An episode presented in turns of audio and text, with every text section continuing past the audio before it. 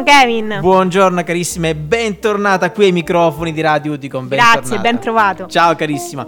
E allora Sara, oggi con te andiamo a parlare di un argomento molto divertente, ma sotto certi punti di vista è sì un argomento divertente, però è anche molto molto importante. Comunque sia, Radio Udicon, sapete che noi qui, grazie ai nostri eh, vari programmi no, di intrattenimento e di informazione, cerchiamo un pochettino di fare questa cosa altalenante, no? Quindi ci spostiamo da un argomento un po' più leggero a un argomento un po' più pesante. Adesso siamo nella pausa caffè, quindi nel momento più rilassante della mattinata, però comunque sia diamo sempre quel, quell'occhio in più su queste cose che sono sempre informazioni utili ed importanti. Infatti quest'oggi andremo a parlare insieme alla nostra eh, dottoressa laureata in psicologia, ricordiamolo, la nostra Sara, andremo a trovare praticamente, eh, come possiamo dire, Sara, dillo tu magari il titolo, che tu sei più professionista di me, vai.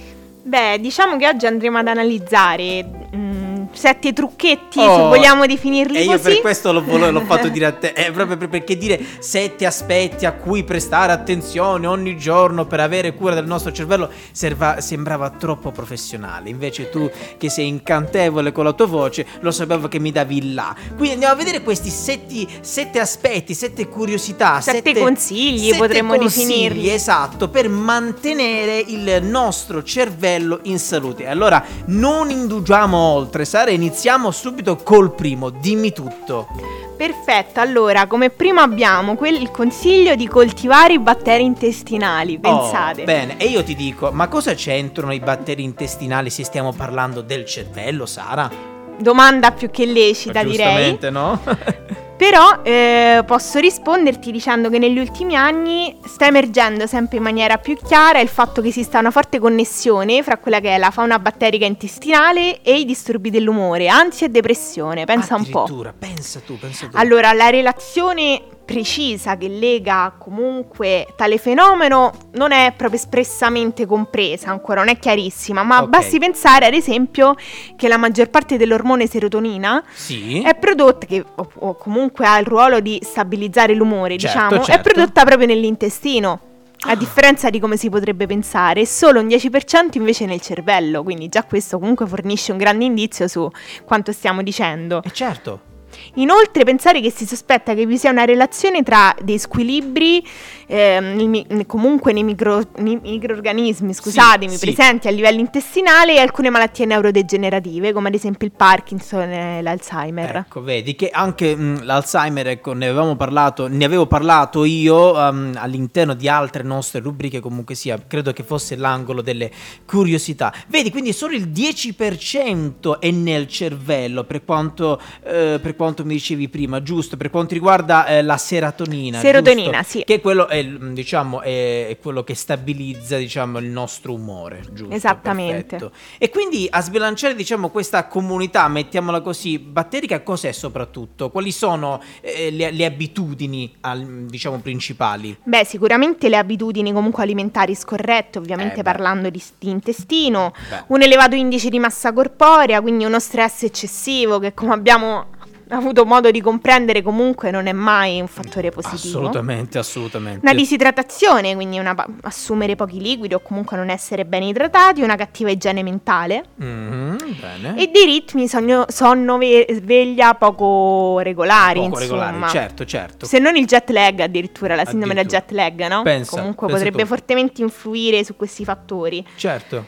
Poi vi sono anche pensate altri fattori come la, la, relazionalità, comunque il benessere con il proprio partner che vanno ad influire comunque su quello che è. Addirittura io leggo, io leggo tramite, tramite, la tua ricerca che ci si scambiano oltre 80 milioni di batteri con un solo bacio possibile. Esattamente. Con un solo bacio ci scambiamo 80 milioni di batteri, assurdo. E poi comunque sia comunque un'alimentazione ricca di cibi a base, di, ehm, a base vegetale, insomma, aiuta giusto a nutrire e a tenere in salute i nostri invisibili, come mm, giustamente dicono i nostri esperti, ovvero i nostri batteri, e sono essenziali ospiti intestinali. Quindi, insomma, in sintesi, una buona, un buon corretto, come possiamo dire, alimentazione, assolutamente così, sì. Può favorire anche la salute salute del nostro cervello. Bellissimo. Andiamo con la seconda. Beh, Sara. con questa, con la seconda ci colleghiamo a quello che stavamo appunto dicendo, perché Ok. sicuramente eh, il secondo consiglio è quello appunto di prestare attenzione alla dieta. Mhm. In questo caso quindi parliamo sia di quantità di cibo sia di qualità ovviamente. Certo. Perché il cervello comunque ha vissuto la maggior parte della sua evoluzione in epoche storiche in cui purtroppo eh, gli alimenti e soprattutto la qualità degli alimenti, se non la quantità, scarseggiavano. Eh, certo. Quindi anche questo sicuramente non, ha influito Certo, positivamente, certo, no? certo. Quindi in condizioni di digiuno, quindi quando il cibo disponibile era poco o comunque poco, ehm, è abbastanza normale passare dal bruciare delle energie in forma di zuccheri ad attingere invece delle riserve che eh, abbiamo eh, nel corpo comunque, quindi sotto forma di grasso ad Ok, esempio. ok. Quindi questo passaggio metabolico, sospettano gli scienziati, eh, potrebbe aiutare a creare delle nuove cellule cerebrali. Tu, pensa tu. Quindi comunque anche gli scienziati stanno cercando appunto di capire se il, tegiun- il digiuno però da un punto di vista intermittente, quindi non continuativo, possa rallentare il declino cognitivo, in qualche certo, modo. Certo. Pensare che comunque oltre il 75% del cibo di cui si nutre l'umanità è prodotto da 12 piante e 5 specie animali, quindi se, voi, se pensiamo no, a quanta vastità e comunque a qualità differenti di cibo abbiamo, in Eh, realtà certo. poi le fonti da cui questo cibo viene È sempre, è prodotto sempre quello. sono quelle, esattamente, quelle, quindi questo le è piante, molto... le verdure, certo, certo. Quindi ovviamente una varietà, però nonostante questo riuscire comunque ad avere una, una dieta comunque varia e- ed equilibrata. Certo, certo, certo. Quindi la dieta comunque funziona. Ricollegandoci anche al primo Certo. consiglio, assolutamente Certo. sì. Poi abbiamo un Passiamo- terzo consiglio. Ecco, passiamo al numero 3, vediamo un attimo. Il movimento immancabile, Eh beh, no? beh, ragazzi, Quindi quello- abbinato soprattutto ad una dieta salutare, sicuramente il movimento. E se proprio appunto dovessimo dare un consiglio principe è quello del movimento, perché il movimento non solo aiuta appunto il benessere fisico, ma anche quello cerebrale, perché non ci Certo. dobbiamo scordare che comunque si parla sempre eh, di benessere a 360 Certo, gradi, che questo certo. è un argomento molto importante. Certo. Infatti l'esercizio non solo va a rallentare il declino cognitivo, ma in alcuni casi riesce addirittura ad invertirlo, pensate. Pensa, pensa tu. Infatti il meccanismo comunque benefico è proprio quello della riduzione dell'infiammazione.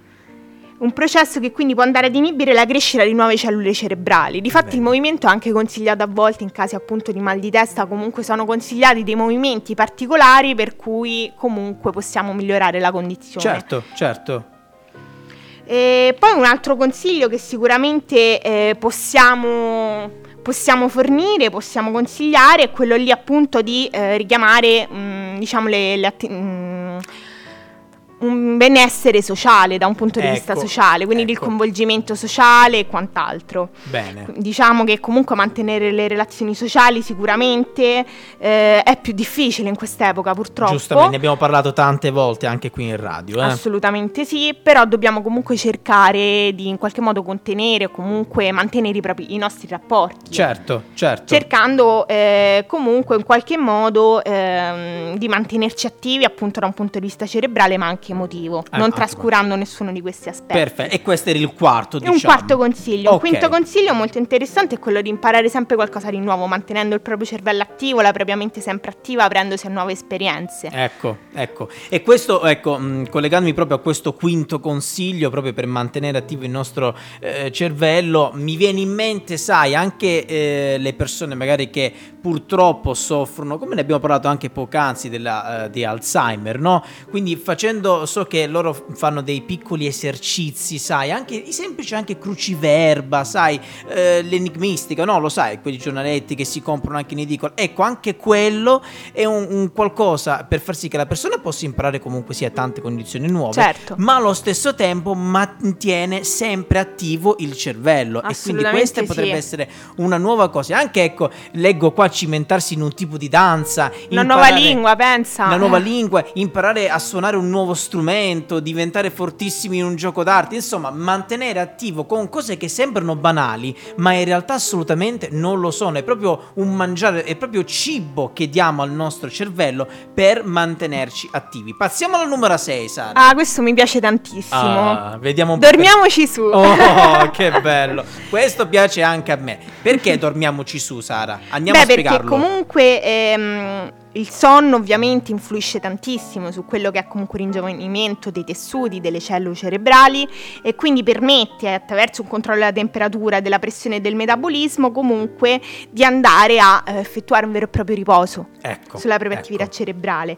Difatti dormire per lungo tempo eh, può avere effetti... Co- non dormire per eh, un buon lasso di tempo comunque Cioè- può avere degli effetti negativi sulla salute generale e sullo specifico nella memoria, perché comunque è proprio Ecco. nella memoria che viene in qualche modo, eh, mh, scusate, nel sonno che viene in qualche modo consolidato ciò che viene appreso, quindi i Ecco. meccanismi di memoria hanno una forte, trovano una forte base in quella che è nel sonno, nel riposo notturno. Ecco, parliamo insomma. comunque sia eh, per coloro che ci stanno insomma ascoltando in questo momento, parliamo eh, di un sonno di meno di 7 ore, mettiamolo così, perché in linea di massima quello ottimale sarebbero tra le 6 e le 7 ore a notte. Sì. Diciamo, dovrebbero essere. sì. Quindi questa cosa che sta dicendo la nostra dottoressa, eh, parliamo quindi di un sonno di meno 7 ore tutti i giorni, è normale che può avere degli effetti veramente negativi, anche ecco la carenza del, del sonno è considerato un fattore a rischio addirittura per le demenze e il declino cognitivo e per diverse condizioni psichiatriche come dist-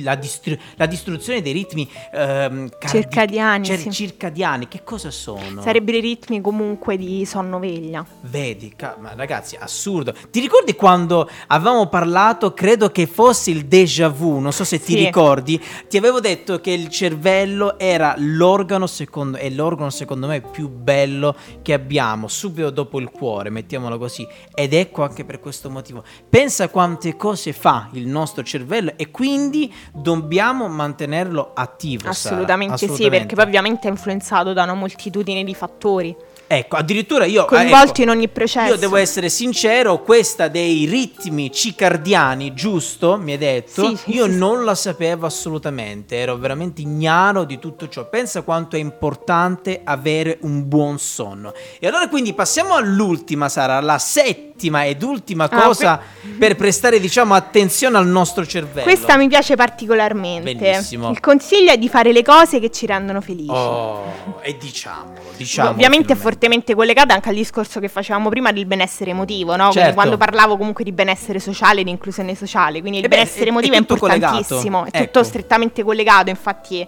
eh, sono tutti argomenti comunque strettamente collegati da loro. Difatti il benessere comunque emotivo ha degli effetti diretti sulle decisioni che prendiamo continuamente comunque.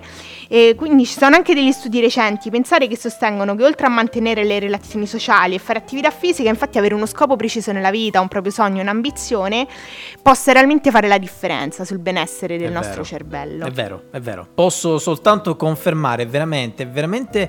Caspita, è veramente bello l'argomento che abbiamo portato oggi, Sara. Abbiamo fatto un, un giro proprio assurdo, abbiamo toccato vari punti, però comunque sia, si è notato, ecco, adesso siamo in chiusura di puntata, si è notato tutti questi punti, bene o male, erano collegati l'uno con gli altri, non, erano, non sono stati dei punti eh, distanti l'uno con gli altri. Abbiamo parlato del benessere, ecco, delle cose che ci rendono felici. Prima abbiamo parlato della vita sociale, abbiamo parlato del buon sonno, ma prima abbiamo parlato del buon cibo. Quindi, capito, erano proprio cose collegate l'uno tra gli altri per far sì che eh, il nostro cervello possa mantenersi attivo, perché ricordiamo, è uno degli organi più importanti del nostro corpo. Se si frigge il cervello, ragazzi, eh, direi che è terminata qui. diciamo proprio giusto, Sara. Tu sei pure dottoressa, quindi puoi darmi conferma di questo che ho appena detto. Sì, diciamo. direi proprio di sì. e allora, Sara, io ti ringrazio per Grazie essere a te. stata qui. Grazie tante, magnifica Sara, grazie mille. Grazie Kevin. E noi quindi proseguiamo la nostra mattinata